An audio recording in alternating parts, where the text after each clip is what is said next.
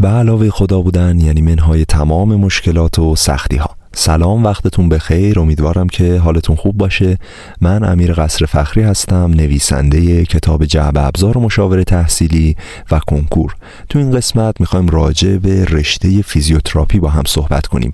رشته ای که از زیر شاخه گروه آزمایشی علوم تجربی هست و بسیار پرطرفدار بسیار پر آینده و پر درآمد برای کسایی که وارد این رشته میشن.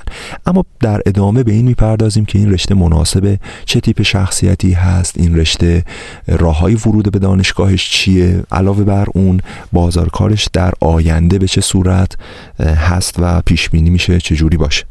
بریم سراغ اصل مطلب. اولین بحث این که این رشته جز رشته های پرطرفدار تجربیه و باید خوب درس بخونید و رتبه های خوبی رو لازم دارین برای قبولی در رشته فیزیوتراپی برخلاف رشته های دیگه ای که حالا وجود داره در رشته تجربی.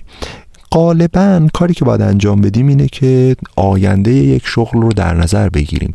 فیزیوتراپی رو شما می‌تونید تا گرایش های مختلفش تا مقطع دکترا بخونید و درآمد اصلی یک فیزیوتراپ بر مبنای کار کردن برای دیگران نیست.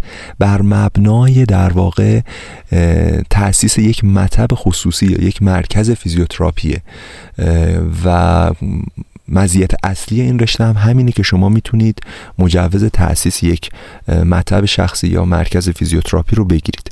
غالبا کسایی که وارد رشته فیزیوتراپی میشن کار با دستگاه های دیجیتال و الکترونیک برای بیمارا رو یاد می‌گیرن. فیزیولوژی بدن انسان بحث آناتومی و اینها رو در طول سال تحصیلیشون در چهار سالی که حالا در کارشناسی هست اینا ارائه میشه.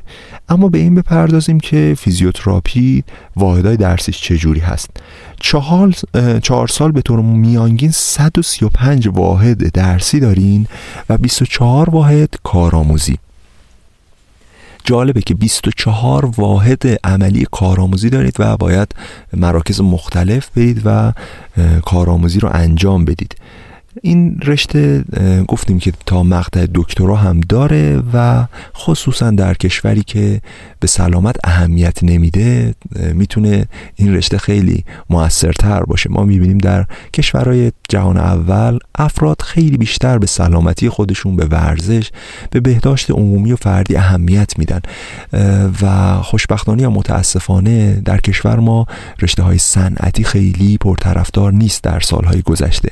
و بیشتر رشته هایی که درگیر بحث خدمات و بیماری ها و این هاست مثل پزشکی و دندان پزشکی و پرستاری و اینها استقبال بیشتری داره. اما می‌بینیم مثلا در یک کشوری مثل آلمان، سوئیس، نروژ، فنلاند اینها می‌بینیم صنعتشون خیلی قوی تره شرکت مرسدس بنز و شرکت دیگه ای که میشناسیمشون اونجا بحث پزشکی خیلی سطح پایین تری اما بگذریم از این گلو شکایت از وضع ایران.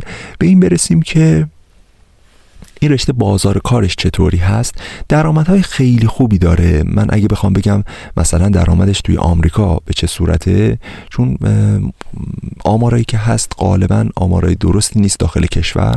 اما اون مرکز حالا آماری که من چک کردم کشور آمریکا درآمد سالانش بیش از 85 هزار دلاره برای یک سال حالا با احتساب مالیات و الی آخر.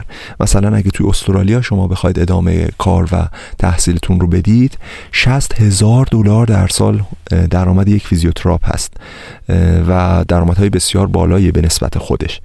از جمله کارهایی که یک فیزیوتراپ انجام میده بحث حالا کمک به بیمارانی که جراحت حادثه ای داشتن و توانبخشی به افراد سالمند و افرادی که معلولیت حتی دارن از جمله کارهای این افراده. افرادی که وارد رشته فیزیوتراپی میشن باید حتما صبر و حوصله زیادی داشته باشن. و عموما کسایی که خیلی زود رنجن در این رشته دوام چندانی نمیارن چون شما به هر حال درسته که با محیط حالا اورژانس و خون و بیمارستان و شرایط شیفت کشیک و اینا سر و کله ندارید. اما به هر حال باز هم جز رشته های خدماتی هست و نیاز به تعامل با بیماره و باید تیپ شخصیتی مناسبی رو داشته باشین که در ادامه بهش می‌پردازیم. باید افرادی باشن دلسوز مهربان عموما برونگرا و الی آخر. بحث بعدی که حالا تو رشته فیزیوتراپی مطرح میشه درس هایی هست که در این رشته می‌خونیم.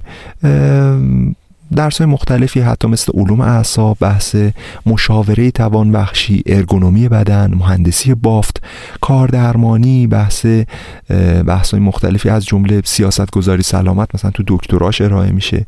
دانشگاه های مختلفی هم ارائهش می‌کنن. دانشگاه تهران دانشگاه ایران دانشگاه زاهدان سمنان همین دانشگاه شیراز و کرمان و دانشگاه مختلف این رشته رو ارائه می‌کنن. اگر سوالی داشتین پرسشی بود می‌تونید از طریق واتساپ بپرسین. شماره بنده 0916 443 82 48 بینهایت سپاس که همراهمون بودید. من امیر قصر فخری هستم نویسنده کتاب جعب ابزار مشاور تحصیلی و کنکور. امیدوارم که لذت برده باشین در پناه خدا باشید